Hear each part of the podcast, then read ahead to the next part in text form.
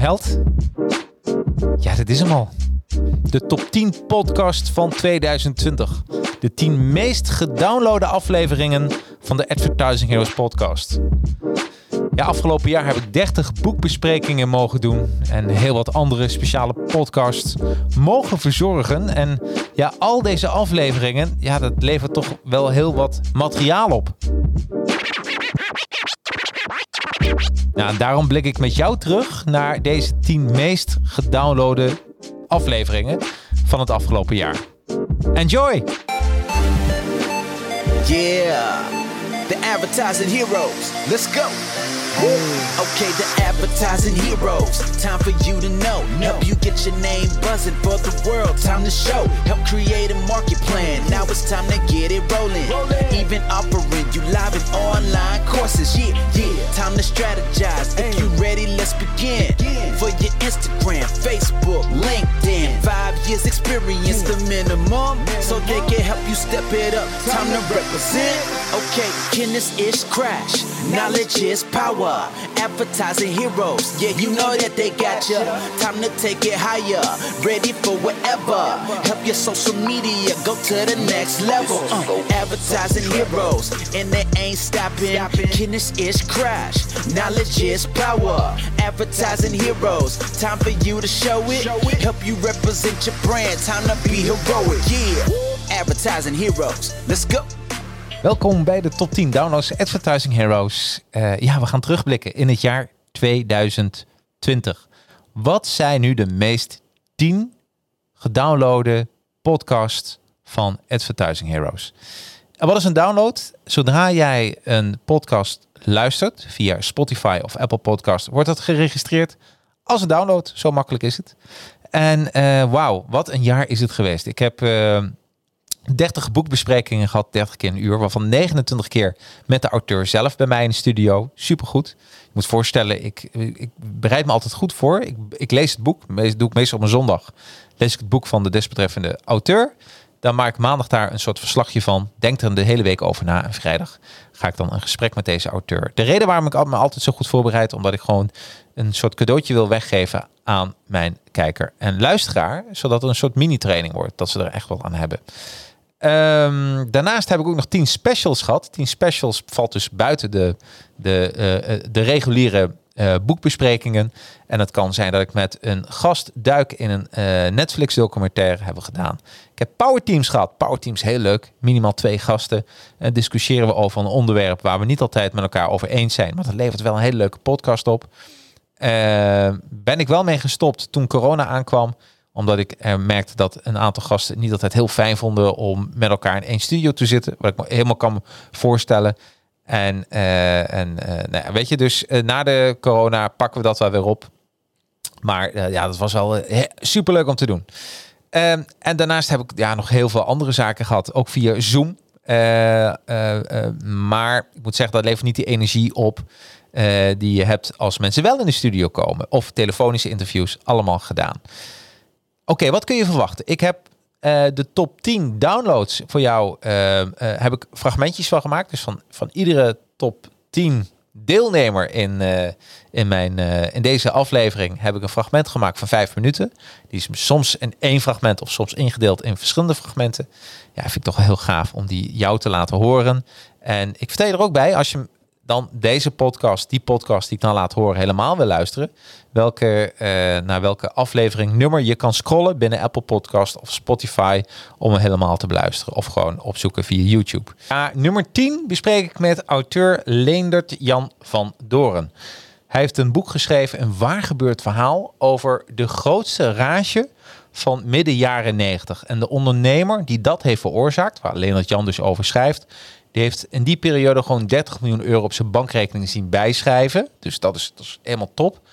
Maar eh, toch is deze ondernemer beland in een sociale huurwoning.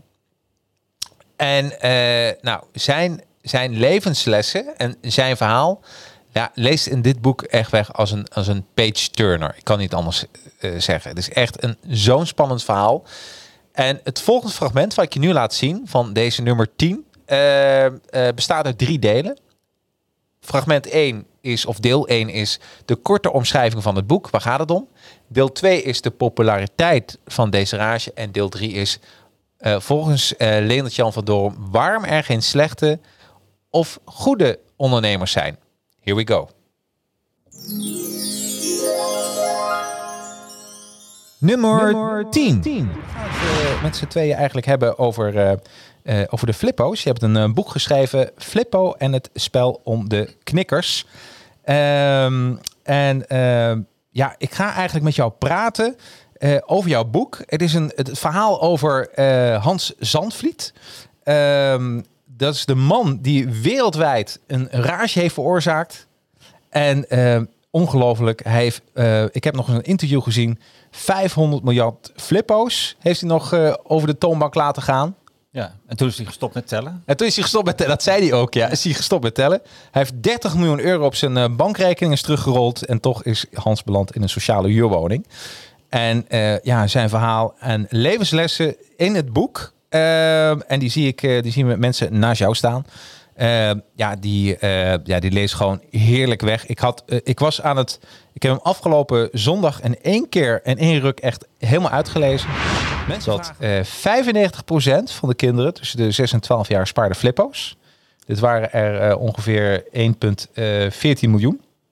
Dus 1,1 miljoen. Eh, er zijn 615 verschillende flippers gemaakt. Met alle mutaties, drukfouters en collectors items. Komt samen eh, rond de 1250. Er zijn 2,2 miljoen flippo-mappen verkocht. Er zijn miljarden flippers gemaakt. Hebben we net over, eh, over gehad. En alleen om die mappen te vullen waren er 1,3 miljard nodig. En Smit, eh, onze eh, chipsfabrikant, heeft vier jaar lang zeven dagen per week, ploegen 16 uur per dag laten werken om aan de vraag te voldoen. Dat is echt ongelooflijk. Er is nog nooit zo'n grote rage in Nederland geweest als de flippo's. Nee. Ja? De auto onderweg hierheen zat ik, wel, zat ik eigenlijk te denken van... De, ik denk, als je de vraag stelt van... is Hans een goede ondernemer? Ja, Bijvoorbeeld, dat is Ja. een... en, eh, en ik zat een mooi filosofisch antwoord te bedenken. ja, ja en ik, zou, ik zou zelf eh, eh, ondernemers niet willen verdelen in goede of slechte ondernemers.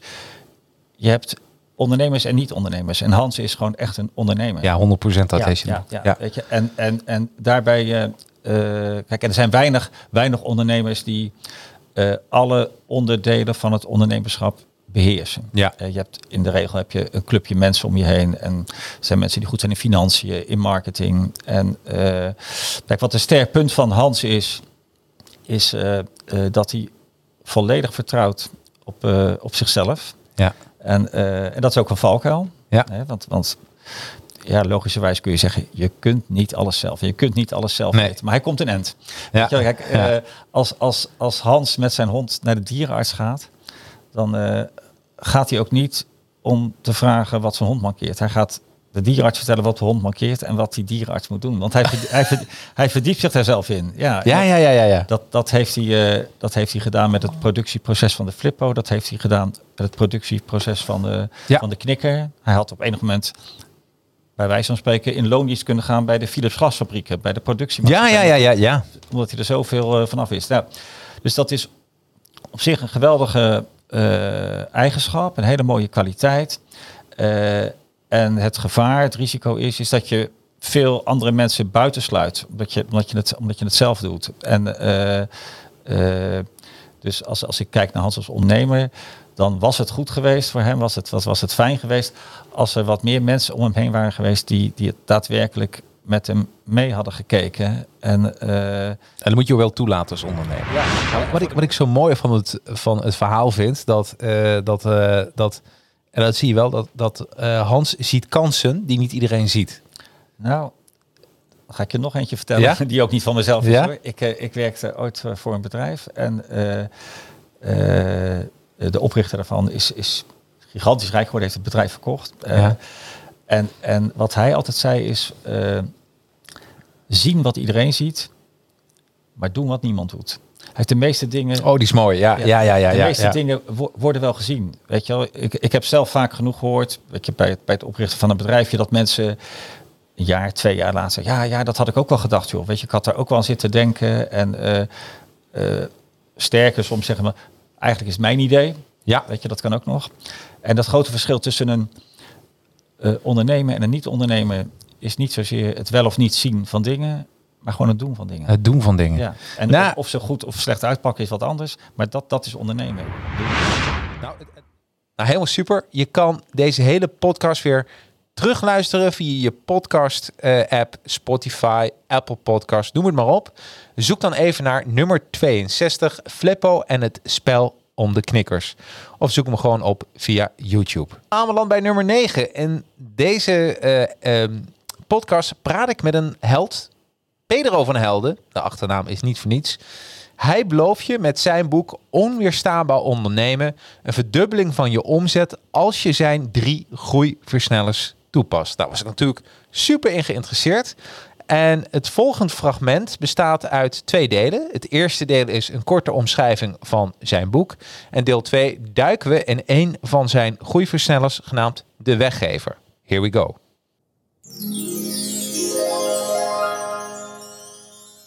Nummer 9. In je boek schrijf je, ik kijk even, 200% laten groeien met deze groeiversnellers. Eh, want het zijn voor, voor mijn kijkers en luisteraars, het is 111 pagina's. Nou, ik heb altijd een sigaartest met mijn boeken. Betekent, ja, hoeveel sigaren eh, doe je erover? Nou, weet je, ga lekker achterover zitten met een grote, dikke sigaar.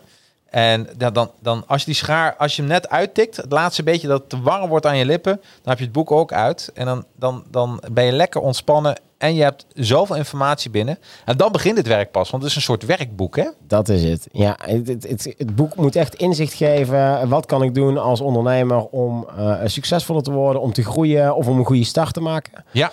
Ehm, en wat centraal staat in het boek is dat ik er heel erg in geloof dat veel ondernemers onbewust veel dingen goed doen. Ja. Dus het is geen hogere wiskunde wat in het boek staat. Maar als je er bewust van bent, dan ga je bewust excellent ondernemen. En dat is waar wij voor staan en waar ik voor sta en waar, ja, waar het boek dus ook voor staat. Ja. Nou, bewust excellent ondernemen. Vind ik een mooie. Daar gaan we mee verder. Ehm, even kijken. E- e- eigenlijk ehm, ehm, boven jou, ja, jij zit niet, maar de kijkers wel. Of ja, je ziet het wel op het scherm. Hè? Zie ik de weggever, de elevator pitch, de pitch en de Ja. wow-factor. Dat, dat zijn de drie zaken waar je eigenlijk is. Dat, is de, de- dat zijn de hoofdingrediënten van je boek. Hij eerst zien, dan geloven. Dat is, dat is eigenlijk wat de weggever de weggever maakt. Hè?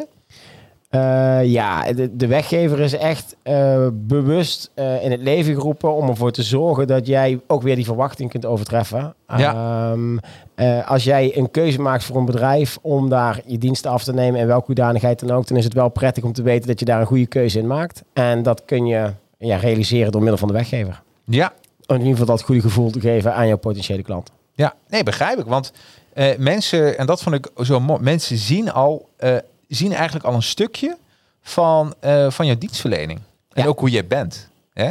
Ehm, en in jouw, is mooi, jij, jij schrijft over je boek over je tuinman. De, die, die heeft jou eigenlijk op het idee gebracht. Tenminste, dat, dat was volgens misschien jouw Eureka-moment, hè? Of niet?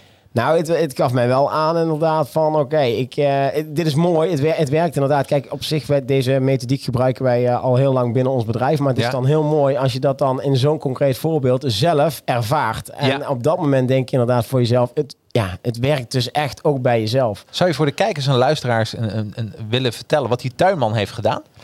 Ja, die tuinman die, eh, eh, nou, allereerst, het- dan staat dus ook in het boek, eh, ik ben, eh, ik heb geen groene vingers, ik eh, word niet vrolijk, eh, ik word alleen vrolijk van in mijn tuin een, eh, een, een Weissner drinken, zoals ik dat hier heb, zeker als het lekker weer is. Ja, precies. Ehm, maar recentelijk weer verhuisd, of in ieder geval eh, twee jaar geleden. En ja, de tuin lag er niet, eh, niet eh, zo heel goed bij. Zo'n Indiana Jones als je dan bij je ja, dat binnenkomt. durf, Zo'n durf, ik, durf ik wel te zeggen, inderdaad. Ja. Dus er moest wel het nodige aan gaan gebeuren. En dan heb je toch een eigen beeld, een eigen idee hoe je dat dan wil gaan aanpakken. Ehm, maar eigenlijk heb je er weinig ervaring in. Dus Ja. ik belde enkele hoveniers op en eh, nou, eh, druk of kan niet of het duurt lang. En eh, nou, er was een hovenier die kwam.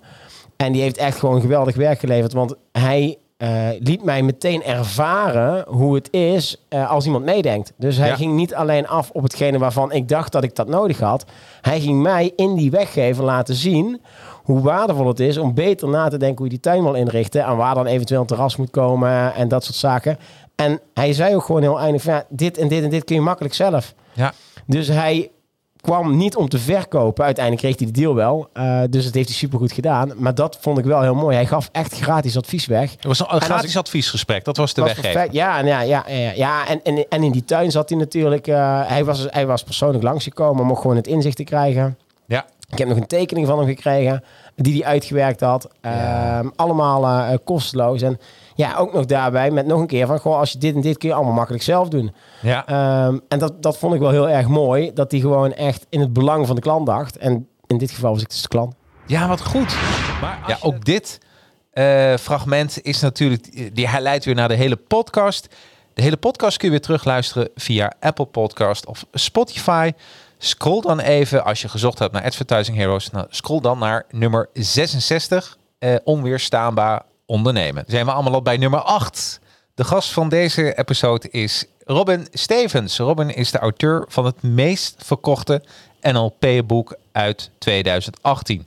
In zijn nieuwste boek, Verbinding zonder wifi, laat hij zien hoe je in het digitale tijdperk toch de echte verbinding kan opzoeken.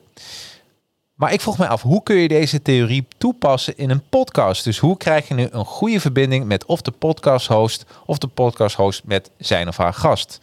Het volgende fragment van totaal vijf minuten bestaat uit drie delen. Het eerste deel is de context van dit gesprek. De tweede is eh, één ding wat 95% van je totale gedrag bepaalt. En het derde deel is hoe om te gaan met een stressvolle situatie. Here we go. Nummer 8. Waar gaan we het vandaag over hebben? Nou, natuurlijk over je boek. Hè, dat is, eh, dat is eh, eh, want we hebben een Boekreview. ja, boekreview, verbinding zonder wifi. Als mensen vragen willen stellen, kan het ook. Dan lees ik ze voor aan, aan Robin. Ehm, maar ik was het boek aan het lezen. En zo werkt ook een creatief hoofd. En ik had alles al uitgeschreven. En toen dacht ik... en gisteren, nee, woensdag had ik een boeklancering van iemand. Een soort, ook een soort podcast. En toen dacht ik van... eh, eh, eh, en dat deed ze hartstikke goed. Maar toen dacht ik, en er komt in Q4 komt een, een podcasttraining van mij eraan. Maak ik een succesvolle podcast? Leuk. Ja, superleuk. Ook leuk om voor te bereiden. Maar een van de dingen is natuurlijk de gesprekstechniek. Hoe ga je dat doen? En ik was ermee bezig. En ik was met jouw boek bezig. Ik was met die training bezig, met je boek en vice versa. En toen dacht ik, nou, eigenlijk is jouw boek gewoon een handleiding... voor hoe je een goed gesprek moet voeren bij een podcast. Ja. Dus, ik, dus ook daarin, eh, ja, en, en ik zei in de auto tegen jou, toen ik jou aan de telefoon had. Eigenlijk kun je gewoon 52 uitzendingen per jaar maken, alleen op basis van jouw boek. Dat je steeds een andere context bedenkt. Want jeetje man, als je, dat, als je dit, deze content plakt aan al die gesprekken wat plaatsvindt. En hoe iedereen er tegenaan kijkt. Hè, dat kan, eh, kan van alles zijn. Dat is echt, en jij zegt dat één ding 95% van je gedrag bepaalt. Wat, wat is die 95%? Aha, je onbewuste. Je onbewuste, ja. Ja. Ja. Alles wat je niet ziet. Of niet registreert, hoe moet je dat zien? Ehm, nou, denk maar aan alles wat je nu aan het doen bent, zonder Ja. dat je er bewust over nadenkt. Dus in de stoel zitten bijvoorbeeld. Ja. En eh, je hoofd knikken terwijl ik eh, iets zei. Ja. Dat gaat vanzelf. Ja. Eh, de taal die ik tegen je zeg, die komt vanzelf binnen. Je ademhaling gaat vanzelf. Ja. Je hart klopt vanzelf. Je zou Dat gek worden als je daar bewust van zou worden, Precies, trouwens. ja. Toch? en het grappige is natuurlijk dat elke keer dat ik één ding benoem, Ja? dan meteen word je je er bewust van. Dus dan is het ook meteen niet meer onbewust. Nee. Nee, dat ik zei. Je wordt gek als je, als je daar vooral Dus- moet denken. Ja, ja. Hè? En mindfulness is natuurlijk helemaal in tegenwoordig. Hè. Dat is dat je probeert heel bewust iets te doen. Ja. En dan focus je op één ding waar je met je hele aandacht bij bent. Ja. En, maar ondertussen gaat je onbewuste gewoon door en met allemaal andere dingen onbewust doen. En dat is natuurlijk goed. Ja. Nou, goed praktijkvoorbeeld. Wat, wat, wat zou jij... Laat zeggen dat eh, eh, ik, eh, ik heel gestrest... Ik weet dat je eraan komt. Wat, dit is een, trouwens een fictief voorbeeld, wat ik nu zeg. Hè? Maar je komt eraan en op een gegeven moment is mijn computer helemaal doorgebrand. Eh, niet waar ik de podcast op geef, anders wordt het helemaal niet mogelijk. Maar ik zit vol met stress. En ik weet dat je over een uur eraan komt. Wat voor techniek zou je dan kunnen toepassen om als interviewer toch nog die focus te krijgen? Heb je daar een tip voor? Ja, er zijn heel veel verschillende manieren die, je kan gebruiken. Maar een van de meest makkelijke is misschien wel om, eh, om jezelf gewoon even de ruimte te geven om het gevoel te voelen. Dus om gewoon te zeggen, Oké, om het te ervaren. ja. Dus in plaats van, eh, stel je computer is kapot zoals jij net beschrijft. Ja. en je bent helemaal in de stress, eh, dan is het handig om heel even die computer met rust te laten. En te, te zeggen, oké, straks ga ik daar weer mee verder. En dan even naar buiten te lopen en gewoon even te voelen. Weet je, oké, wat voel ik nu in mijn systeem? Eh, is dat stress? Is dat eh, boosheid? Is dat frustratie? Of wat is het maar? En, en dan nadat je jezelf daar even de ruimte voor hebt gegeven, dan merk je vaak dat het, het is dat ouderwetse tot tien tellen. Ja. Dan, dan zakt het een beetje weg. Eh, en dan focus je je op eh, een state of mind die je wel bruikbaar vindt voor het gesprek wat je gaat voeren. En Ja. als dat een eh, gevoel van enthousiasme is of van zelfvertrouwen, dan denk je gewoon terug aan een moment waarop jij dat hebt ervaren. Dus iets in je leven wat heel erg lekker ging, waar je jezelf verzekerd voelde of waar je je enthousiast voelde. Eh, of ontspannen als je gestrest was eh, daarvoor. En dan ga je je dat heel levendig herinneren. Dus je gaat heel erg terug in de tijd en voelen van... oké, hoe was het ook weer om ontspannen te zijn... of vriendelijk te zijn of enthousiast te zijn. En eh, door het je te herinneren, herinnert je brein zich als het ware... hoe dat voelt in je lijf, hoe je adem haalt, hoe je zit. En ja, je moet het maar eens uitproberen als je dit luistert. Of jij kan het ook proberen terwijl je tegenover me zit. Ja, dat je gewoon denkt aan iets wat je gedaan hebt waarop je, waar je bijvoorbeeld heel enthousiast was. Een moment waarop je vrolijk was of heel lekker. ja, ja, ja, ja. ja. Ja, En Als ik het zeg, begin je al te glimlachen. ja toch? nee, absoluut. Ja, ja. En dat is, zo simpel is het eigenlijk. Ja. En, eh, en dat kan je natuurlijk gewoon met jezelf doen. Je kan gewoon zeggen, oké, ik voel nu dit. Dat wil ik eigenlijk niet. Want ik heb zo'n podcast of ik heb zo'n gesprek. En ik ga even de tijd nemen om eerst even dat gevoel te voelen. Even helemaal eh, tot tien tellen. Even laten zijn, laten gebeuren. En dan de volgende stap. eh, en denk je even terug aan een moment waarop je je wel lekker voelde. Voel je dat in je hele systeem. En dan ga je je gesprek in. Gouden tip. Dit is echt wat ik letterlijk altijd doe. Eh, vooral als, je, als ik... eh, bijvoorbeeld als ik niet in slaap kan komen... heb ik ook zo'n visualisatie van vroeger. Mhm. En dat werkt altijd. Nou, je kan de hele podcast weer terugluisteren. Ga dan even naar Apple Podcast of Spotify of een andere podcast app en scroll, zoek op Advertising Heroes en scroll vervolgens naar nummer 67. Deze aflevering heet Hoe krijg je een superklik tijdens je podcast? Gaan we nu naar, door naar nummer 7. Eh, ja, moet je adverteren of toch beginnen met social selling? En wat is social selling nou precies? Nou, in mijn studio praat ik met expert Harro Willemsen, dus auteur van de Par 5 methode. En een andere expert, Jan-Willem Alvenaar van Next Business Academy, over dit onderwerp. Eh, ja, het volgende fragment is eigenlijk één groot fragment. Eh, ik eh, praat er met Jan-Willem Alvenaar over, is LinkedIn wel social media? Ik zeg van wel, Jan-Willem zegt van niet. Ja, en het levert toch weer een hele mooie podcast op. Nummer 7. Maar het woordje social media vond ik wel heel grappig. Ja, En je begrijpt ook waarom? ja nee, maar social selling, dat Ja. heeft niks met social media aan zich te maken. Nee. Maar dat is ook de manier waarop je die sales doet natuurlijk. Ja, ja, ja. Eh, dus niet specifiek dat het het platform social is, maar de manier waarop je binnen die platform gaat. Maar nee, inderdaad, ik zeg dat LinkedIn geen social media is. Nee, en dat begrijp ik niet. Nee, nou, Wa- Want, ja, dat, dat vind ik echt heel jammer. Ja. Oh, Je vindt het heel jammer dat hij Ja, dat hij dat nou nog niet begrijpt na, na het voorgesprek. Nee, social media, da- daar heb ik het over. De, de Facebook, de Insta's, de. Twitters. da- daar zitten mensen op om eh, geamuseerd te worden, zich te ergeren over van alles en nog wat. Ja. En om eh, ja, ontroerd te worden. En allemaal leuke dingetjes. En dat gaat over kat, kind, eten. En dat doe je met familie en vrienden. ja.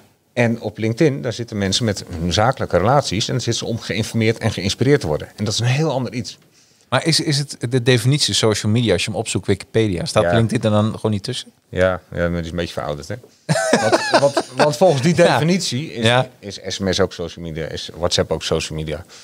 Maar- Ja, maar dit- ik, ik zie het echt als een business tool. En ik, ik zou heel graag het niet meer in hetzelfde rijk zien als Facebook en Instagram en Twitter. Nou, ik weet, daar heb je heel veel aanhangers bij hoor. Want Ja. eh, heel vaak zie ik dat als er iets met eh, een, een emotie voorbij, en heb ik het meer over eh, eh, een, een, een, eh, een grappig filmpje en je wilt iets duidelijk maken.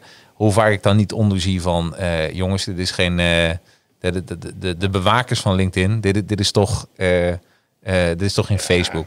Weet je, maar dat, dat, Ja, maar dat, dat zijn weer de moreel ja, dat bedoel ik. Daar heb ik weinig mee. Maar Ik ook. Ja. Ja. Als, als content in jouw tijdlijn je niet bevalt, hè? Ja. if your timeline sucks, your, your network is crap. Dat, Ja. dat, dat ligt aan je eigen netwerk. Dus je moet heel selectief zijn met je netwerk. En als je mensen in je netwerk hebt ja, die te veel van dat soort onzin delen, dan ontvolg je ze gewoon. Ja, precies. Of je kan uitzetten dat je content van hen te zien krijgt, Ja, maar je blijft hem wel volgen. Ja. Maar is is social media gewoon niet interactie? Dat je interactie via eh, een, een, een, een, een, een kanaal eh, met elkaar hebt, direct, eh, want dat is het toch? Dat je, dat je op elkaar kan reageren, dat je er wat van kan vinden.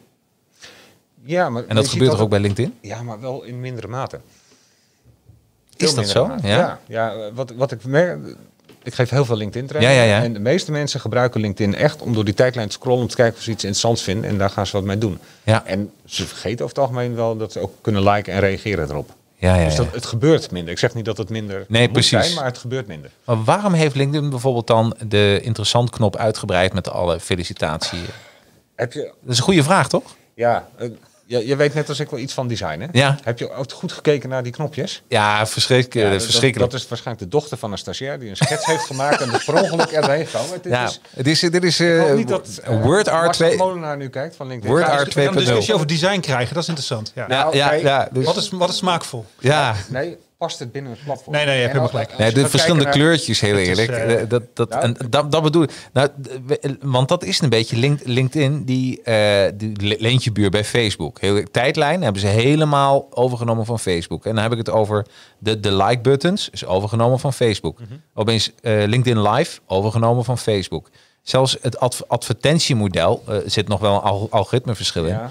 Eh, eh, eh, de audience stack hè, vanuit Facebook. Dat heet de pixel in, in audience stack in LinkedIn. tag. Ja, precies. De inside tag. Dus eigenlijk ziet LinkedIn zichzelf. Als, je zou, als, als jij zou vragen aan LinkedIn, Mhm. zijn je social media, wat, wat antwoorden ze?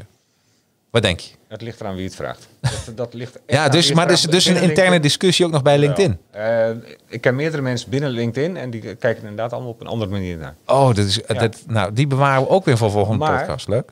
Even, Ja. eh, als we het toch over Ja, afschuwelijke tuurlijk. Ja, hebben. tuurlijk. Je kunt zelfs animated gif sturen naar je zakelijke contacten in direct message. Ja, LinkedIn. klopt. En, en vraag mij, of nee, vertel Nou, mij nou eens een nou, keer ja, waarom ik aan een, waarom ik naar een prospect een dansende kip zou sturen. Dat moet je niet doen. Nee, hè? Voor social selling is dat een functie. Nee, maar, Nou, dat- maar dit, dit- geeft toch aan dat LinkedIn zichzelf als social media ziet? Ja, ja, Toch? Oké, ik heb de discussie gevoerd met mensen van LinkedIn. En die zeiden Ja. van ja, we willen hiermee ook hè, de jongere doelgroep van ons wilde gebruik van Ja, maken. precies. Ehm, de mensen tussen de 18 en Ja. 24. Nou, dat is ongeveer 12% van de totale LinkedIn-populatie. Ja. Dus je gaat die andere 88% ga je rommel geven om Ja. die kleine 12% aan te spreken. Ja. Die voor animated gif zitten ze op andere platformen. Die hoeven dat echt niet te hebben op Nee. LinkedIn. Nee. Dus nee, maar dit is gewoon een, ja. ja, nee, daarom, ik denk dat de discussie, want die heb je overal. Ik ben Maar- een groot fan van LinkedIn hoor. Ik bedoel, ik Ja, nee, nee, nee, allemaal. Zoals hier zitten, al, alle drie. Maar, kritisch af en toe. maar ik, ik, denk, ik denk wel dat als je het hebt over LinkedIn en eh, social media, dat, eh, dat eh, LinkedIn zichzelf wel als een social media kanaal beschouwt. Tenminste, eh, een gedeelte daarvan. Nou, je kan het hele, eh, de hele podcast weer terugluisteren. Zoek dan even naar Advertising Heroes op je Apple Podcast of Spotify Podcast of eh, welke app je dan ook gebruikt. Eh, zoek op Advertising Heroes en scroll dan naar nummer 46. De aflevering heet LinkedIn adverteren of toch social selling. Gaan we door naar nummer 6. Deze podcast is opgenomen eind augustus. Ja, en ehm, er was een zomervakantie die anders was dan alle andere vakanties natuurlijk door de corona. En door corona denken we meteen een beetje aan crisis. En dat is precies waar deze podcast over gaat. Auteur Erika Verdegaal heeft samen met Marieke Henselmans hier een boek over geschreven. Hoe je zonder te veel eh, kleerscheuren door deze crisis heen komt. Eh, In het boek wat zij heeft geschreven, Crisis Wat te doen, worden acht fases beschreven van, ja, van een crisis. En het volgende fragment bestaat uit twee delen. Eh, de eerste en tweede fase van een crisis, oftewel de tweede, crisis dan, de tweede fase, de zwarte zwaan. En de zevende fase is een, eh, van de crisis ook een bijzondere naam, de lijkenpikkers. Nummer 6. ik, ik, ik ga eens even door het boek. Eh, want eigenlijk, eh, wat ik heel grappig vond, je hebt de acht fases van de crisis. Ja, En ik wil met jou even die acht fases door. Ja. Want de allereerste is Weet je, weet je ze uit je hoofd? Of zal ik even helpen? Nou, nou, de eerste weet ik nog wel. In de in fase 1 gaat alles nog heel goed. Is iedereen blij. De hele dag aan het kopen, uitgeven. Lekker leven. vieren. Lekker leven. Ja, precies. Dus even, Ja. we gaan het even officieel doen. Even kijken hoor. Fase 1 is lekker leven. Lekker leven. Dus niks, geen vuiltje aan de lucht. Geen veldje aan de lucht. Nou, fase 2. Even, even wachten hoor. Fa- fase, fase 2. De zwarte zwaan. Ja, de zwarte zwaan. Ja, Wat is dat? nou, ik, ik weet niet of mensen dat kennen, maar er is een heel beroemd boek. Dat heet De Zwarte Zwaan van Nicolaas Taleb. Ja, Dat is de, in de vorige crisis is dat een beroemd boek geworden. Eh, Een zwarte zwaan. Vroeger wisten ze in Europa niet dat er zwarte zwanen bestonden. Want die had je alleen in Australië, geloof ik. Nou, kan ernaast zitten hoor. ja. En dus ze dachten dat zwa- zwanen altijd wit waren. En toen ineens zag iemand een zwarte zwaan. Dus dat is iets waarvan je denkt dat bestaat niet. Ja, En toch gebeurt het ineens. Dus Ja. het is een heel plot. Het staat, zien, het staat eigenlijk. eh, is een voorbeeld voor dingen die heel plotseling gebeuren waar niemand rekening mee gehouden had. Ja, corona, het coronavirus. dat is de zwarte zwaan nu. Ja, maar voor, Ja. in de vorige crisis was het de bankencrisis. Ja, Dat ze daar, dus potdorie, die Amerikanen die hadden aan allerlei eh sloebers ja. onbetaalbare hypotheken verkocht en die verpakt als eh, goed renderende obligaties. En dat heeft het hele systeem aan het wankelen gebracht. Ja. Dat waren dingen, daar had niemand rekening mee gehouden. Eh, dan gaan we even naar... eh, Zitten we al bij zeven? Nou, we zitten bij 7. En 7, dat zijn eh, de lijkenpikkers. Oh ja, ja, ja. Wat is dat? Ja, het heeft een beetje te maken met die andere fase van die... eh, ja, dat zijn mensen die proberen een graantje mee te pikken. In een crisis kun je ook verdienen. Ja, Dik verdienen. Ja. Ik vind bijvoorbeeld, ja, een lijkenpikker. Lijkenpikker is natuurlijk wel... Je hebt mensen die profiteren. Nee, ik zal een voorbeeld noemen. ja. Ehm, het aandeel Tesla is heel extreem gestegen. Ja. Ja? En dat komt, ja, misschien ook. Ik denk dat zit ook. Natuurlijk, techniek zit in de lift. Eh, je hebt nu de coronacrisis. Mensen moeten toch ergens mee met, nou, met hun geld naartoe. Dus alle aandelen zitten in de lift. En dan zie ik zo'n artikel in, de, in het Financiële Dagblad. En dat is weer een vent die al altijd had voorspeld. Dit had hij voorspeld en dat. En nu voorspelde hij dat Tesla naar beneden ging. Oh ja. Weet je, dat is een vorm van marktbeïnvloeding. Je Ja. ziet, die man wil graag, want die gaat short op dat aandeel. Ja. Dat betekent dat je speculeert op een koersdaling. En die gaat dan lekker Is dat niet verboden? Ja, voorkennis is verboden. Ja. Maar eh, enige beïnvloeding in, in, in, in, in dat, dat is niet echt voorkennis. Nee, hè? nee, nee, je kan dus van die goeroes doen dat. Die goeroes. Ah. Die hebben groot bereik en die Ja. proberen vaak ook, oh, gaan ze voorspellen. En als zij wat voorspellen, dan gaat, gaan heel veel mensen erachteraan. En dan heb je soms kans dat het ook gaat gebeuren. Oh, wat slecht. Slecht verhaal maar eigenlijk. hè? andere, andere lijkenpikkers, dat is natuurlijk ook als je helemaal in de schulden komt te zitten. Ja. Dat je dan in zee gaat met een malafide schuldhulpbureau die je voor veel geld eh, nog dieper in de schuld Hoe kun je die herkennen? Nou, kijk, als je naar een gemeente gaat voor schuldhulp, dat kunnen trouwens ondernemers ook. eh, Dat moeten ze dan, gewoon dan doen. is het wel bona fide hoor. Ja, hè? Maar als je, je hebt natuurlijk ook heel veel particuliere schuldhulpbureaus. Ehm, ja, ik, ik, ja, hoe kun je dat herkennen? Dus eigenlijk zeg je, je kan beter gewoon naar de gemeente gaan. Ja, En- en- ja, want dan ja. weet je gewoon dat het ja, goed die zit. kunnen je misschien ook wel doorverwijzen. Ja, ja, en dan weet je ook dat goed. Nou, dat is toch een gouden tip. Ja, je kan deze podcast ook weer helemaal terugluisteren. Eh, zoek dan weer naar Advertising Heroes op je podcast-app, Apple Podcast, op Spotify. Zoek naar Advertising Heroes. En scroll vervolgens naar nummer 64, crisis, wat te doen. Gaan we door naar nummer 5. Ja, deze podcast is ook best speciaal, maar niet alleen door de inspirerende gast, namen-expert en auteur Floris Hulsman, maar ook omdat dit het laatste gesprek was voordat de coronacrisis en eigenlijk de corona-lockdown eh, in Nederland eh, eh, begon. En wat ik zelf heel interessant vond, is om terug te luisteren hoe we, mijn gast Floris en ik, dit ervaren. En natuurlijk is de rode lijn van de podcast wel, ja, Floris zijn expertise. Dat is, en zijn boek Maak je naam onvergetelijk. Het volgende fragment van ongeveer vijf minuten bestaat weer uit drie delen.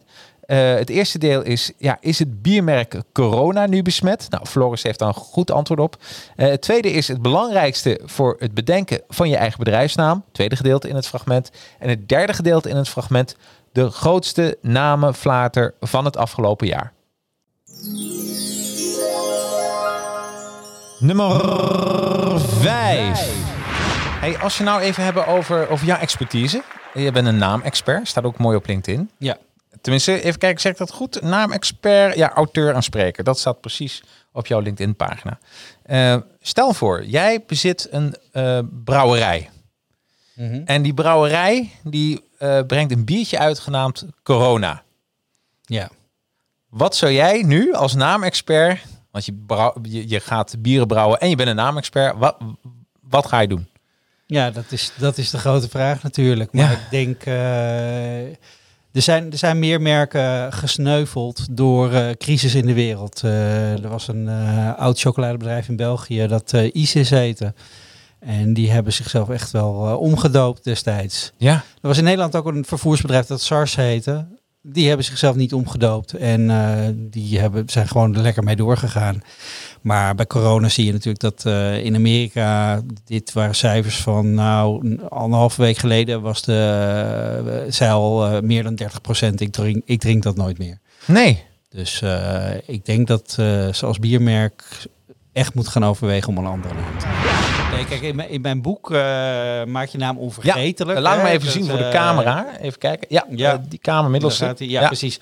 Dus ik heb, ik heb mijn boek heb ik echt ge- geschreven, niet op de grote fabriek, maar op mensen die gewoon zelf gaan starten met een naam en nog, nog van niks weten.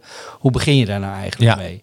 En toch zitten er ook wel de stappen in die ik zelf heb moeten maken om mijn eigen bedrijfsnaam te bedenken. Ja. Ik moest een, een naam bedenken voor een namenbureau. Nou, een naam voor jezelf bedenken is al best lastig. Eh, je, eh, voor, dat, dat merk je gewoon, daarom krijg ik ook klanten natuurlijk. Eh, dus iets voor jezelf bedenken is altijd lastiger dan voor, iets, iemand, voor, iets, voor iemand anders iets bedenken.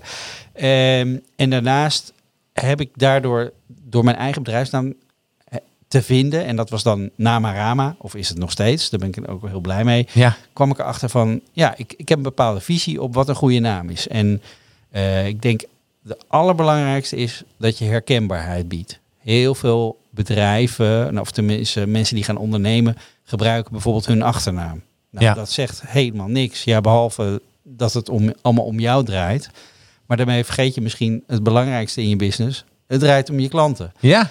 Dus waarom zou je daar niet aan tegemoet komen? Dus maak jezelf heel belangrijk met je achternaam. En daarnaast zegt je achternaam niks over wat je doet of wat je biedt of waar je uniek in bent. Een bedrijfsnaam heeft dat allemaal wel in zich. Ja. Dus dat is een kans. Eh, en dan moet je herkenbaarheid bieden. En dat ontbreekt ook bij heel veel namen. Want mensen die plakken er een soort van eh, allemaal letters achter elkaar. En dan denk je van waar, waar slaat het in godsnaam op? En je kan er geen touw aan vastknopen. Eh, het probleem ook met dat soort namen is, je bent ze ook meteen weer vergeten. ja klopt helemaal. En eh, je hebt ook dan namen die een beetje gekunsteld zijn. Daar, daar krijg je ook meteen argwaan of kriebel van. Hè. Je hoort wel eens van die radiocommercials. Van eh, ga nu naar onze website Sintus met een S, Y, dubbel S en een Z. dat je alweer helemaal in de war bent van waar, waar moet, wat is dit? Ja. En, eh, ja, ik denk dat als jij goed voor ogen hebt dus wie je klant is. Dus dat is ook een onderdeel van het namen bedenken. Van hè, wie wil ik nou in mijn tent hebben? Wat voor soort mensen? Zeggen heel veel mensen. Ik wil iedereen. Ja, Dat kan natuurlijk niet. Je, eh, en iedereen heeft een ideale klant. En Ja. die moet jij voor je zien. En dat, als je daar je naam op kan laten aansluiten, nou, dan stapt die een stuk makkelijker bij jou binnen dan als het een vaag. Nou, het is wat ik eh, eigenlijk zelf de grootste namenflater van het afgelopen, van nou, wat is het, aantal jaren vind, is het mooi, dat hebben ze zo goed geladen, dat beschrijf ik ook in je boek, Overtoom. Ja. Dat is, dat is echt mijn, dat, Killing. dat is e- ja, maar, eh, ik weet de naam nu zelfs nog, je hebt hem in je boek staan. nu dan. Manu, je moest ook even denken, hè? Ja, ja, ja, ja. Nou, dat, je hebt Het erover zit heel ver geschreven. Ik heb er zelfs een keer een blog over geschreven. En bij mij zit het ook heel ver weg. Je kan ook echt helemaal niets mee, hè? Nee. Nee, dat is, ja, het is een Frans bedrijf, is familienaam van het Franse bedrijf. En eh, dat staat heel ver van ons af. Ja, dit is eh, ook, ook daarin. Het is zo, zo jammer. Waar je wat ook wat ik jammer ja? vind is eh Vodafone Ziggo. Vodafone Ziggo. Of Ziggo, Vodafone. Ja, ja, we, we hebben twee merken. We gaan samenwerken. We plakken ze tegen elkaar. Ja, en nu? dat is toch, ja, ja, nee. Dus, dus inderdaad ook, heb ik nog nooit bij stilgestaan. Ik wist ook niet dat het één naam was. Zoveel ben ik nou... eh, Ja, ze opereren nog allebei weer onder hun eigen naam. Oh, op Eh, zo'n manier. Ze zijn opgekocht door Bell, eh, Liberty Bell geloof Ja. ik. Een grote mediagigant. Maar het, het heet officieel Vodafone van Ziggo. Of Ja. Ziggo Vodafone, dan ben ik... zelfs dat weet ik niet. Nou, ook deze podcast weer kun je weer helemaal weer terug luisteren via je Apple Podcast of Spotify. Zoek naar Jacarino eh, of naar Advertising Heroes. En scroll dan naar nummer 48. De naam van deze podcast heet Zo bedenk je een bedrijfsnaam die wel werkt. Gaan we door naar nummer 4. ja, begin 2020. eh, nou, toen was corona nog niet echt een issue. Dan heb ik het over januari in Nederland. Eh, sprak ik met Special Forces man Sander Aarts, eigenlijk een Special Forces held. Eh, over zijn boek Niet te breken. Eh, en wat de Special Forces en het ondernemerschap met elkaar gemeen hebben. Dat leek mij wel een hele mooie rode draad van ons gesprek. En het was zo'n inspirerende podcast. En ja, het volgende fragment, weer van vijf minuten, eh, bestaat uit twee delen. Het eerste deel is, wat hebben parachutespringen en ondernemen met elkaar gemeen? En het tweede eh, gedeelte van het fragment is je doel halen. Maar ook dat je realiseert welke offers horen daarbij. Dus als je een doel wilt halen, welke offers moet je dan brengen? Here we go. Nummer 4. En je zei, eh, je had een hele mooie, ook een manier van dat je jezelf checkt als je bijvoorbeeld gaat parachute springen. Ja, ja. Ja. Kun je daar iets over vertellen? Van die metafoor tussen het checken van het parachute springen en, en eigenlijk eh, ja, het ondernemerschap of... Ehm, het, het, hoofdstuk in het boek over Ja. eh parachutespringen. Nou, in, mijn, in mijn hoofdstuk, eh, of tenminste in het boek schrijf ik over, eh, over parachutespringen inderdaad. Ja. En het thema van, van, van, van dat specifieke hoofdstuk is visualisatie. Dus visualisatietechniek om een bepaalde techniek of handeling goed, goed uit te voeren. Ja. En met parachutespringen, ja, eigenlijk visualiseren we iedere dag natuurlijk. En ehm, ja, beelden we ons van alles in. Maar je kunt het er ook heel specifiek inzetten om bijvoorbeeld een bepaalde techniek of een bepaalde handeling gewoon heel goed uit te voeren eigenlijk. Ja.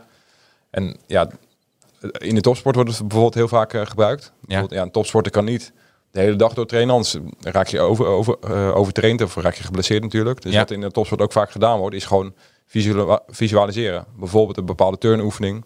eh dat je zeg maar de, de handelingen zelf en de hele routine ja, dusdanig gaat visualiseren. En dan ontstaat er eigenlijk al een soort paakjes in je hersenen. Ja. Waardoor de eh, patronen of de handeling gewoon makkelijker eh, uitgevoerd worden. Nou, hetzelfde doen we ook eh, binnen speciale eenheden. Ja. Dus bijvoorbeeld als je gaat parachutespringen. Nou, wij, wij deden altijd vrije val parachutespringen. Ja. Dus dan val je eerst, ja, dan maak je eerst een vrije val van 250 km per uur. Ja. En dan open je zelf je parachute. En iedere kleine handeling eigenlijk, ja, omdat je met zo'n sne- hoge snelheid gaat, heeft al effect op jou, ja, wat, wat er gebeurt. Dus je moet je voorstellen, als je dan door de lucht valt en je hebt je linkerhand heb je een klein beetje meer naar links, dus niet Ja. helemaal gebalanceerd, dan maak je al een draai. Dus als je Ja. daar niet bewust van bent, ja, dan ga je spinnen en dan, dan heb, je, heb je allerlei problemen. Dus zo- zo, eh, ja, natuurlijk. zo, zo belangrijk is dat eigenlijk. Maar je hebt allerlei noodprocedures ook, mocht je parachute niet open gaan. En 9 van, of tenminste 999 van de duizend keer gaat die open natuurlijk.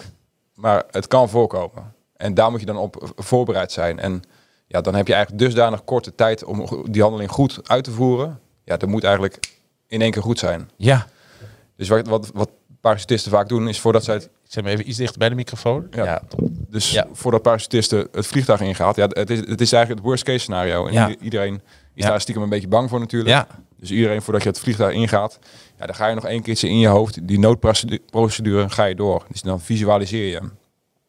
En dat is heel specifiek eigenlijk om, om die eh, handelingen toe te passen, heel praktisch. Ja. Maar dat visualiseren, dat, dat kun je ook, zeg maar in, in het grotere perspectief, kun je dat toepassen. Bijvoorbeeld ehm, ja, een on- ondernemersdoel. Ja. Als jij voor jezelf echt heel scherp krijgt eh, wat, wat jouw ondernemersdoel is over een jaar, drie jaar, vijf jaar, tien jaar. En je gaat het echt doorleven en je gaat er regelmatig aan denken. En je gaat nadenken van ja, wat, voor- wat voor effect heeft dat? En wat voor gedrag moet ik laten zien als ik dat, dat doel wil bereiken? Nou, automatisch ga je daar ook aan, naar handelen, zeg maar. Ja, ik kan me voorstellen. Mijn, mijn missie is, ik noem, ik noem maar wat was dat, hè? een omzet van een miljoen. Ja. Oké, maar gaat het ten koste van je gezin, van je gezondheid, et cetera? En Door zo jouw eigen succescriteria scherp te krijgen, Ja. kun je ook zeg maar, de weg die jij wilt bewandelen om dat doel te bereiken, eh, scherp krijgen. Oh, is heel goed. Want dat wordt wel eens vergeten, hè, Zonder, natuurlijk. ja, want dan heb je het over collateral damage binnen Ja. een militaire context. Maar ja, hoe vaak ehm, zijn mensen niet bezig om een doel te halen, terwijl met allerlei nevenschade? Ja? Dan ben je dusdanig jezelf aan het wegcijferen, je eigen gezondheid, je gezin, je relaties, nou noem het allemaal maar op. Om dat ene, d- om een externe prestatie te leveren. Dat is... Ik, ik geloof, daar hier geloof ik in. Ik geloof dat als jij... ehm, ehm, eh, mensen z- hebben soms helemaal niet door wat voor offers ze moeten brengen in het ondernemerschap. Nee, absoluut. Ja. Ja. Van, het klinkt heel fijn. En eh, het is ook eh, visualiseren, dat hadden we in het voorgesprek ook heel goed, maar ga niet dromen. Precies, ja. Hè? Eh, Ja. Maak het wel concreet. Ik bedoel, je kan niet denken van ik wil morgen een miljoen winnen, want dat, eh, ja, het, het, het, het, eh, of krijgen of verdienen. Ja. Want het gaat altijd ten koste van iets. Absoluut, ja. En- En mensen worden nu de laatste tijd met social media natuurlijk ook een beetje gek gemaakt. Want dan zien ze een of andere succesondernemer. En Ja, die- het is die- zo die- slecht. Slechte verhalen. die heeft een gouden formule. En dan denk je van ja, dat wil ik ook. En, Ja, ja, ja. ja. Maar ja, de pad die je bewandelt. Net zoals ja, mijn militaire pad. Dan zien mensen bijvoorbeeld eh, ook, ook vaak beginnende militairen. En dan zien ze gasten die bij de Special Force zitten. En dan zien ze met mooie wapens lopen en met, met, met nieuwe auto's. En die springen uit vliegtuigen. Super gave dingen allemaal. Ja. Ja, dat wil ik ook. Ja, Ja. Tuurlijk, tuurlijk. Maar daarvoor moet je wel even een heel klein trajectje afleggen van, eh, van, van twee jaar. ja. Waarbij je fysiek en mentaal volledig door de mangel wordt gehaald. ja. Voordat je daar kunt komen natuurlijk. En hetzelfde is met ondernemerschap. 100 procent. Ja, en pas als jij bereid bent om, om dat pad te bewandelen en die opoffering te doen en die discipline op te brengen. Ja. En om ook gewoon te genieten van het proces, weet je. Dat, dat moet ook gewoon een bewuste keuze zijn. Ja. Vond je dit fragment geweldig en wil je de hele podcast beluisteren?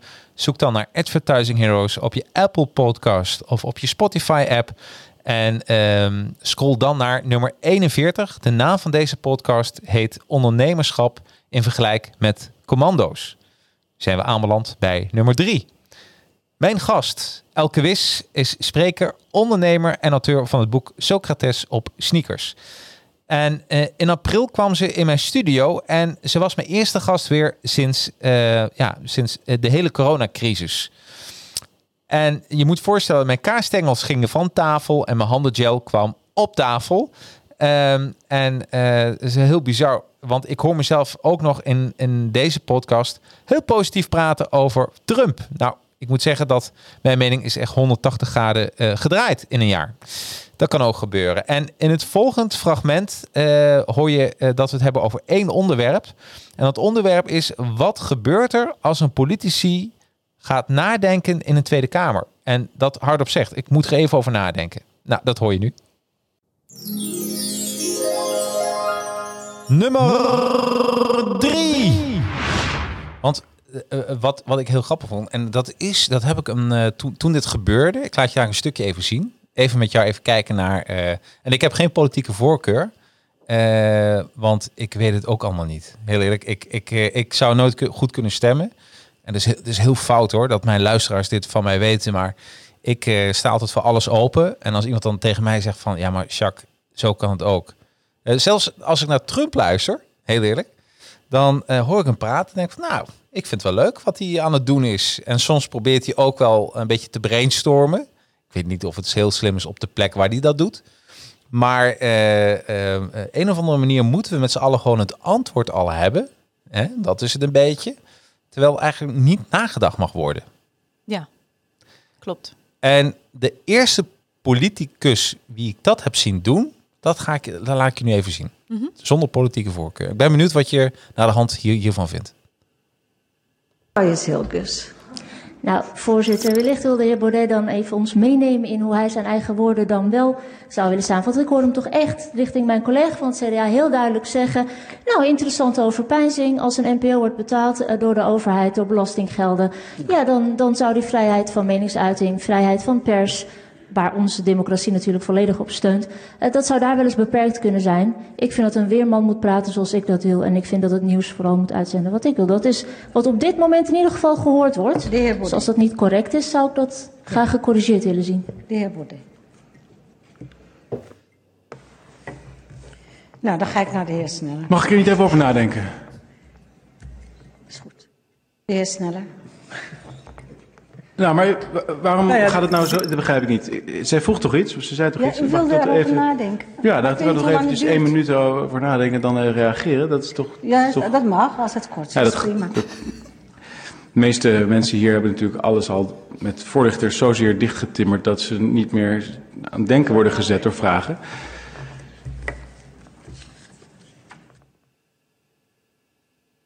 Ehm, kijk.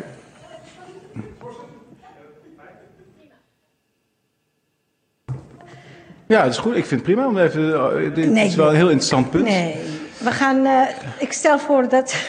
Sorry, dat Ehm. gaat een beetje vreemd. Maar er is een vraag gesteld, meneer. Nee, nee, kom op.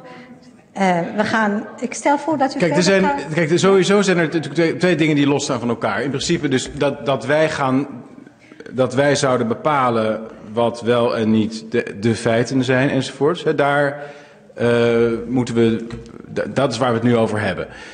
Een tweede vraag is, andere vraag. Binnen welke bandbreedte mogen eh, NPO-journalisten zich bekennen tot een bepaalde overtuiging? En dan binnen de NPO ook nog eens een keer de NOS, dus de, de nieuwsvoorziening. Ik heb daar inderdaad, ik heb daar eens een, een, een beetje een, een, een, een, een steen in de vijver gegooid. Ik zei, ja, deze man zou eigenlijk, dit, dit, dit hoort toch eigenlijk niet. Een weerman zo'n positie inneemt in een heel ingewikkeld debat. Ik sta er nog steeds achter. Ehm, hoe ver moet je daar nou in gaan? Hè? Ja, ik, ik vind het een interessant eh, punt. Ik heb niet meteen. Ik denk dat we wel het allemaal erover eens zijn dat binnen bepaalde bandbreedte dit eh, natuurlijk altijd een zekere kleuring heeft. Hè. Pia Dijkstra zit ook nu voor D66 in de Kamer. Die was ook jarenlang nieuwslezeres. Ehm, is dat nou een probleem en in hoeverre moet je daar als overheid op toezien dat de NOS neutraal is enzovoorts? Ik heb daar niet meteen dat helemaal, helemaal pas klaar. Maar ik denk dat we, dat we hier een heel interessant probleem te pakken hebben. Goed. Waarom ik dit even liet zien, ook even helemaal liet uit, eh, omdat dit niet vaak gebeurt. Ja, klopt. Dit is de Thierry Baudet. En zonder dat ik een politieke voorkeur heb, want die heb ik niet, hè, dat zei ik net. Maar dit is de eerste politicus die wordt, eh, maar ook wordt uitgelachen, Ja. omdat hij wil na. Wat, wat vind jij van een politicus die, ehm, die eigenlijk eh, besluit om even na te denken? Fijn. Ja, toch? Ja, los van, van, van wie hier wat zegt. Laten we dat even terzijde Nee, schuiven. daarom, het, het gaat helemaal niet Maar om de de- politieke voorkeur. De dynamiek die hier wordt blootgelegd, vind ik wel wonderschoon om te zien. Omdat dat de dynamiek is waar we met z'n allen in zitten. Namelijk, ik moest op een gegeven moment lachen, lachen, maar ik vind het dus ook heel pijnlijk dat die voorzitter zegt: Ja, u mag wel nadenken als het snel kan. Dus dat vind ik ehm, heel tekenend voor hoe we met elkaar omgaan Ja. in het even niet weten. Dat vinden we niet oké. Dat moet worden uitgelachen, weggehoond. En eh, we mogen vooral elkaars tijd niet verdoen met eventjes wat denkruimte vragen. Met als gevolg dat in dit geval Thierry Baudet, of degene die om denkruimte vraagt, die een beetje krijgt, maar hem ook niet echt durft te nemen. Dus hij begint gewoon te wauwelen. Ja. En gaat van links naar rechts. Er is geen touw om vast te knopen. De rest kijkt ook een beetje van, ja, ik weet niet waar we heen gaan, maar het zal wel. Dus ik vind het wel mooi duidelijk maken hoe we niet gewend zijn Ja. om even te wachten op de ander. En als degene die denkruimte vraagt, hoe we ook niet gewend zijn om die denkruimte dan te nemen. Niet te beginnen te brabbelen, maar eventjes je woorden formuleren en kiezen en er één of twee heldere zinnen Ja. uit eh, gooien. En die zin kan ook zijn, ik vind het een interessant punt, ik weet het nog niet. Volgens mij is dit een vraag waar we over na te denken hebben. Ja, ja, ja. Maar wat, wat, wat, ik, wat ik echt zag gebeuren, en dat vond ik echt de onschuld van het moment, dat eh, ik denk dat Thierry Baudet er echt over wilde discussiëren, over wilde nadenken. En volgens mij kwam die er toen achter dat dat niet gewaardeerd wordt in de omgeving waar die, waar die in is. Dus ik kan me ook voorstellen dat je, als je dit gewend bent om zo met, met mensen te praten, of met je vrienden, of hè, de kring wat je zelf uitzoekt, en, eh, en dat je dan in een wereld terechtkomt waar eigenlijk mensen niet naar elkaar luisteren, maar steeds hun politieke standpunt willen verdedigen, want dat is het dan een beetje. Dat is, en dat vond ik dus de openbaring van, van dit stuk. Dit is eigenlijk, eh, misschien is dit wel politiek 2.0, wat je net zag. Ik zou het eh, ons met z'n allen meer gunnen. Ja, ja, denkruimte, vragen die niet meteen dicht moeten worden geplamuurd met een antwoord, maar die gewoon even mogen zijn. Ja. Ja. En dat je ook elkaar aankijkt en zegt, ja, dat is een interessante vraag, ik weet het niet. Nee. Zullen we het eens onderzoeken dan? Ja, deze nummer ja, drie van de top drie. Deze nummer drie kun je ook weer helemaal beluisteren.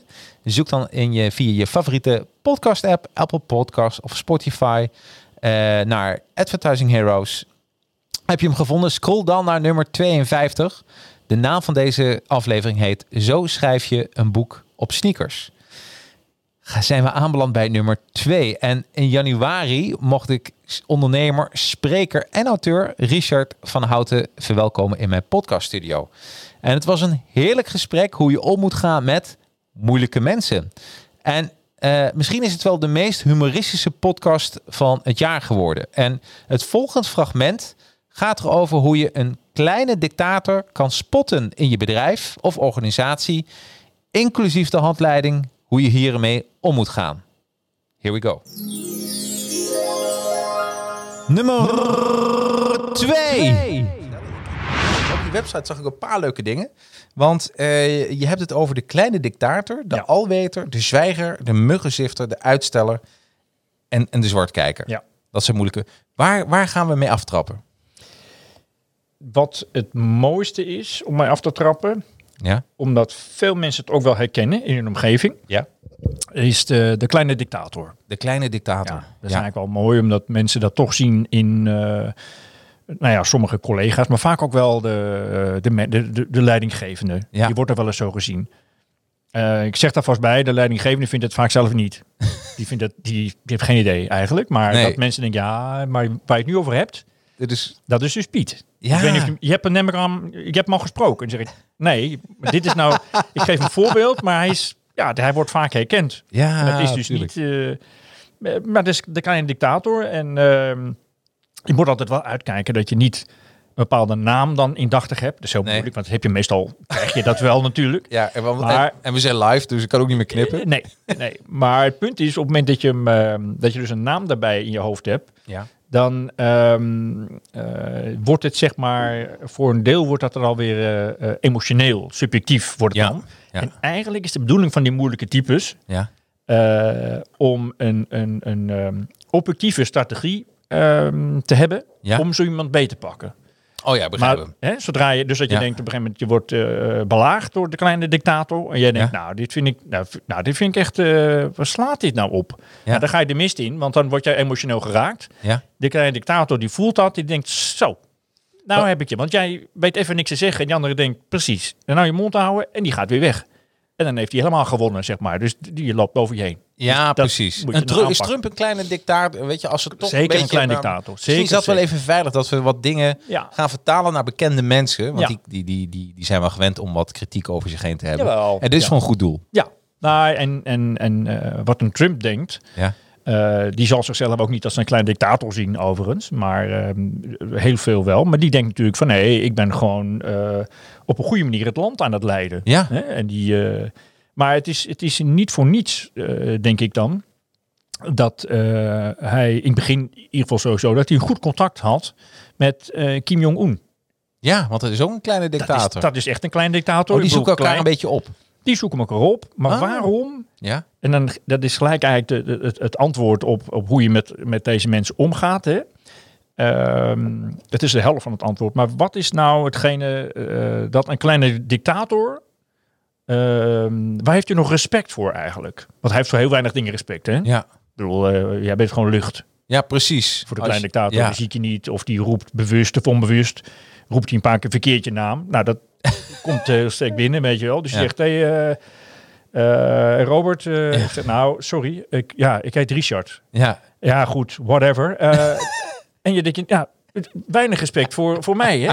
Maar dat doet hij dus, het interesseert hem ook eigenlijk geen fluit Nee. hoe je heet. En, en, eh, maar Nee. dat voelt wel voelt lullig. Ja. Maar eh, waar heeft zo iemand nou eigenlijk nog respect voor? Ja. Niet als je continu zegt, oh, Nee. ben jij te goed, ben jij te goed? Want dan zegt hij, ja, dat weet ik zelf ook wel. En waar heeft hij respect voor? Een kleine dicta- dictator heeft respect voor iemand die af en toe op een goede manier even een ferme tik terug uitdeelt. Oké. Ja, maar, daar zeg Ja. ik bij, dat is heel belangrijk. Eh, daar geldt de RSR-regel voor.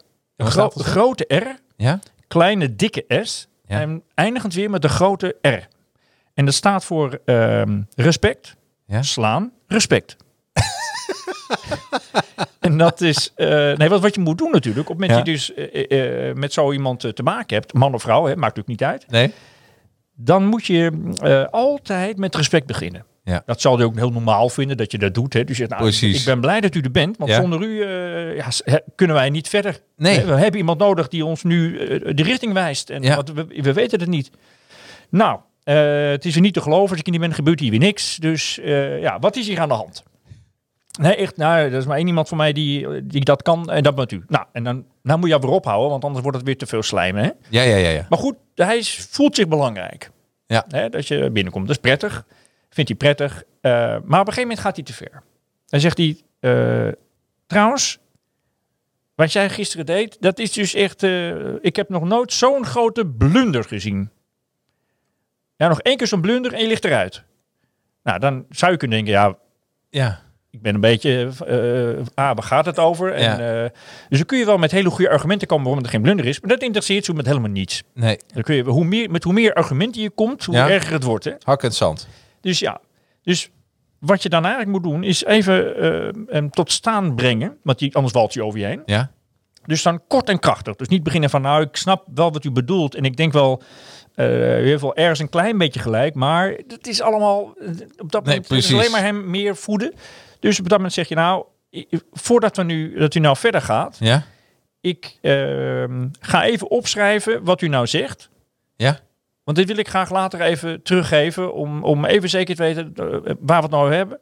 Maar ik kan u wel vertellen dat wat u nou zegt. Ja, zoals u het zegt ook op dit moment. Dat is de laatste keer dat u dit tegen mij gezegd heeft. Dat wil ik wel even zeggen. Maar laat ik eindigen met het volgende. Ja? En dat weet u denk ik ook wel. Ik heb hier nou al een paar jaar met ontzettend veel plezier met u gewerkt. Voor u gewerkt. En ik hoop dit nog jarenlang te doen. Want ik leer elke dag nog ontzettend veel van u. Daar wou ik toch even mee eindigen. Je gezicht weer vrolijk. Ja. Die andere denkt... Wat is hier gebeurd? Ja, wat is hier ja, ik, ik, ik word opgetild. Ja. Dan krijg ik even een tik voor mijn hoofd. Dan denk ik, waar, wat is dit? Maar daarna Ja. zeg je toch weer... Ja, precies. Dat is heel raar. En Ja. dat sommige mensen... RSR. Ja. RSR. En dan zeggen mensen, ja, maar dat is dan toch niet authentiek. Hè? Zo ben je, dat je, je geeft hem een tik, maar dat bedoel je... Nee, dit is een techniek. Ja. En dat moet je dan... Ja, dat is een beetje oefenen soms ook wel. En Ja. Misschien moet je dat niet gelijk doen als je wordt aangenomen ergens. Ja. Een beetje Oh, moment kiezen. Je moet het ook nooit ja, doen. En je moet het ook nooit doen. In je proeftijd. Ten, ten over, nee. Oh nee, nee. Dat is, nee, niet. Maar je, en ook niet ter overstaan van andere mensen. Oh ja, want dat gaat mijn dictator natuurlijk niet erin. Nee, maar die denkt, nu Nee. word ik voor de hele groep eh, voor je joker gezet. Precies. Dus dat is niet eh, Nee. de bedoeling. Maar je moet op een bepaald moment moet je hem even eh, zo beetpakken. En ehm, Oh, dus je moet hem eigenlijk een beetje privé slaan. nou, je moet hem in een, niet over zijn privé situatie Nee, maar je moet hem wel, even- ja, even even als je met hem apart nemen. bent. Precies. En, maar ver- Ah. vergeet vooral niet de verhouding respect en slaan. Ja. Hè, Je moet eh, misschien wel 95% moet respect zijn. Ja. Maar als je even een klein tikje terug uitdeelt, dan moet dat, moet dat wel ferm en hard zijn. Daarom Ja. ook dik is. Dus dat is, dat is heel belangrijk. En dan, want dat is het enige Dat- waar iemand nog een beetje respect voor heeft. Ja. Ja, je kan deze, eh, ja, de tweede meest gedownloade podcast van Advertising Heroes kun je weer helemaal terugluisteren. Eh, zoek op eh, je, via je favoriete podcast app, Apple Podcast of Spotify of een andere podcast app naar Advertising Heroes. En heb je het gevonden, scroll dan eh, naar nummer 42. Omgaan met moeilijke mensen. Zijn we aanbeland bij nummer 1. Nummer 1. Mijn gast, Ronald Bogaerts, is een geweldige spreker, ondernemer en auteur.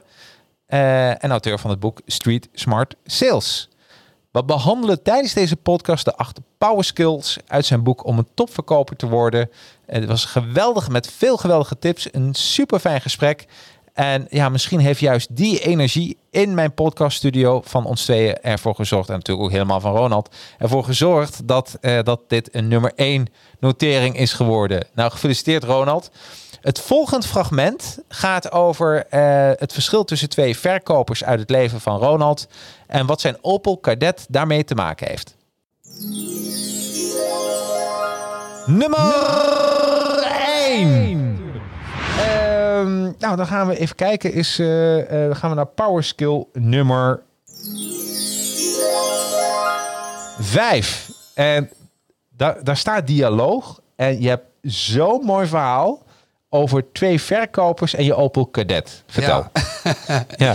Ja, ik, het is wel een stukje terug in de tijd. Ja. Want, eh, toen hadden we nog geen, eh, geen marktplaats en geen eh, autotrader.nl. Nee. Maar dan hadden we de, de gele autotrader bij de, bij de benzinepomp. Weet je dat nog? Ja, ja, ja, ja, ja. Oh jee, echt En- wel. Ja, En, dan, en dan ging je naar de benzinepomp toe en dan kocht je een, een autotrader voor vijf gulden. En dan, eh, dan, dan, dan stonden altijd de wat goedkopere auto's bovenaan en dan de wat duurdere auto's onderaan. Ja. En dan zat je vooral de auto's te bekijken die je niet kon betalen. Ja. En dan had elke auto, autobedrijf die had dan een eigen pagina. En nou, ik, ik werkte op dat moment in sales. Ik was netjes gekleed in pak. En ik had eh, mijn, mijn bonus binnen, cash. Dat, was, dat kon Ja. allemaal in die tijd. Ja. En ehm, even kijken, zeg ik het goed? 1999 eh, was dat. eh, ik was 19. Ja. En toen ben ik naar het oosten van het land gereden. Om eh, niet voor een podcast, maar voor een auto. Nee, en ik had, er, ik had er eentje Ja. gevonden. Ja. En, en, en dat was precies de auto van mijn dromen. Een, een Volkswagen Type 3. Nou goed, een upgrade van een Opel Kadett, een koekblik, Ja. naar een, een, Type 3. Dat was al heel wat. Ja. En ik kwam bij het eerste autobedrijf aangereden. En ik eigenlijk bij het autobedrijf, waar ik de auto had gezien, waar ik hem ook daadwerkelijk wilde Ja, kopen. ja. Ik had hem voor de deur geparkeerd. Eh, of, of althans, ik dacht dat ik hem voor de auto. Ik wilde hem voor de deur parkeren. En ik zag al die mooie auto's daar staan. BMW's, Audi's, Mercedes'en. Dat ik dacht van nou, ik parkeer hem maar om de hoek. Ehm, waardoor die verkoper niet zag in wat voor auto ik aankwam rijden. En ik heel netjes eh, in pak aankwam lopen. Dus hij dacht, ja, misschien kan ik wel een Mercedes of een, of een BMW of een andere Ja. auto aan hem verkopen. Die hij netjes voor de, de, het hek had geparkeerd. Dus wat gebeurde er? In plaats van dat hij aan mij vroeg van eh, waar kom je voor of kan ik je helpen, nam hij mij gelijk mee. Want ik, ja, ik ging natuurlijk in eerste instantie bij die dure auto's kijken, om, gewoon omdat ik ze mooi vond. En hij begon mij te vertellen over die auto's en de specs en noem maar op. En uiteindelijk eh, zei ik tegen hem, ja maar meneer, ik kom, kom voor die eh, Volkswagen Golf. en, en toen keek hij me aan en hij was een beetje teleurgesteld. Oké. En ehm, toen hij pakte de autosleutel en hij zei, ja ga maar een rondje rijden. Ja, ja. En ik ging een rondje rijden en ik ontdekte toen dat er meerdere autobedrijven daar op, eh, in de buurt zaten.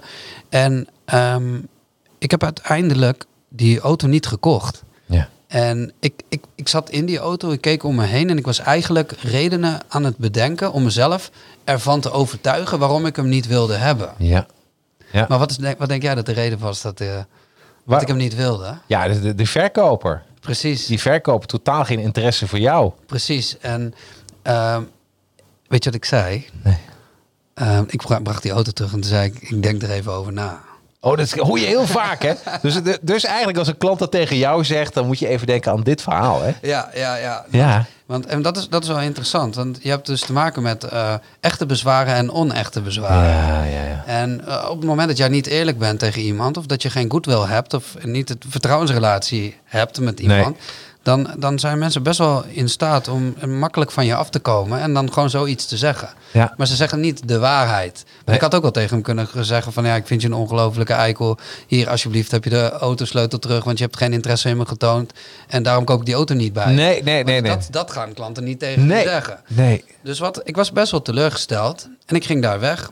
En, ehm, maar ik had gelukkig autobedrijven gezien in de buurt. En ik dacht, ja, ik heb toch dat geld branden in mijn zak. En ik wil toch een auto hebben. Dus ik ging eh, naar een ander autobedrijf toe. En ik dacht bij mezelf, ja, ik zet gewoon lekker die auto voor de deur. En dan kan in ieder geval, ook al ben ik netjes in pak, kan in ieder geval zien waar ik vandaan kom. Ja. En het grappige was dat, ehm, dat ik liep dat terrein op en eenzelfde soort verkoper die kwam naar me toe.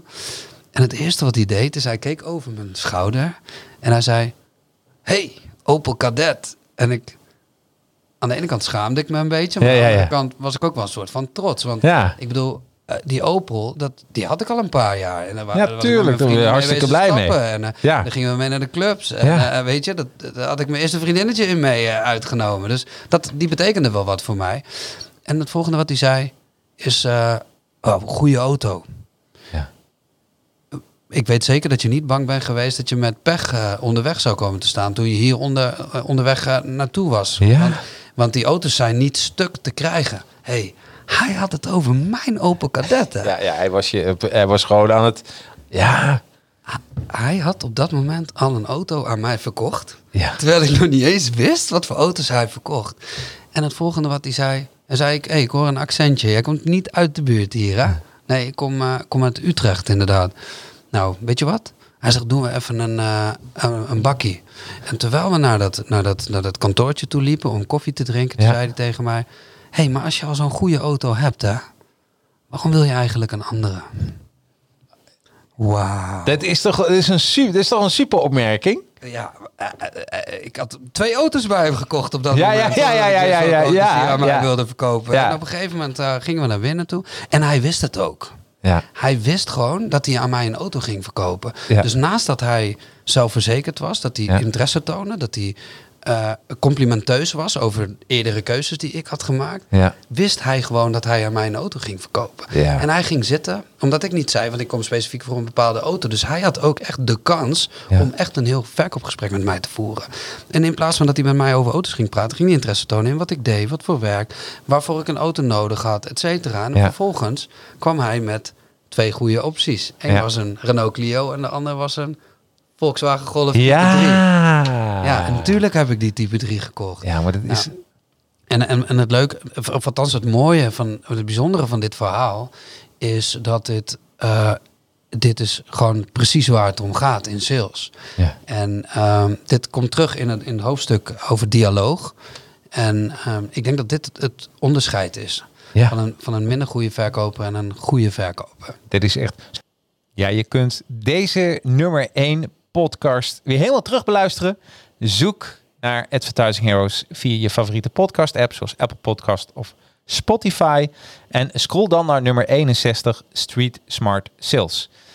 Nou, bedankt voor je interesse in de Advertising Heroes podcast. Ik vind het echt super geweldig dat ik in de categorie marketing ben aanbeland op nummer 9 in de Apple podcast. En het stijgt alleen maar. En ehm, ja, jij kan mijn droom waarmaken om binnen die top 5 te komen en misschien wel op nummer 1.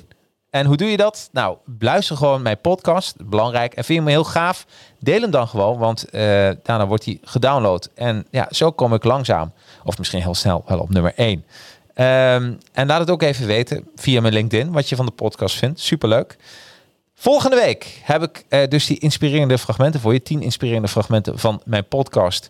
eh, die eh, niet de top 10 hebben gehaald van de downloads. Maar ja, die mijn leven zeker hebben veranderd. op een kleine manier of een grote manier. Maar daarover meer volgende week. Fijne dagen en tot snel. Hoi. Advertising Heroes reclamebureau maakt gebruik van 200 helden. Dit zijn professionals met minimaal 5 jaar ervaring in hun gekozen specialisatie. Denk hierbij bijvoorbeeld aan een fotograaf die een held is in sportfotografie. Een illustrator die een kei is in het maken van fantastische cartoons. Of een voice-over die perfect past bij jouw merk. Verder werken we samen met een groot aantal tekstschrijvers, online marketeers, designers en meer. Met zo'n groot heldenbestand is er voor iedere klus altijd wel iemand te vinden die vakwerk kan leveren.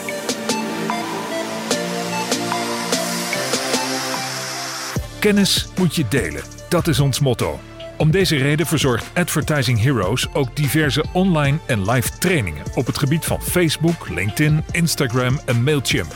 Zo'n training kan de vorm hebben van een online zelfstudie, maar kan ook plaatsvinden met een kleine of grotere groep. Het is zelfs mogelijk om één op één, dus super persoonlijk door ons getraind te worden. Bovendien komen we ook langs bij jouw bedrijf of eigen locatie om onze trainingen te verzorgen. We leveren graag maatwerk en passen ons aan jouw wensen aan. Advertising Heroes. Kennis is kracht.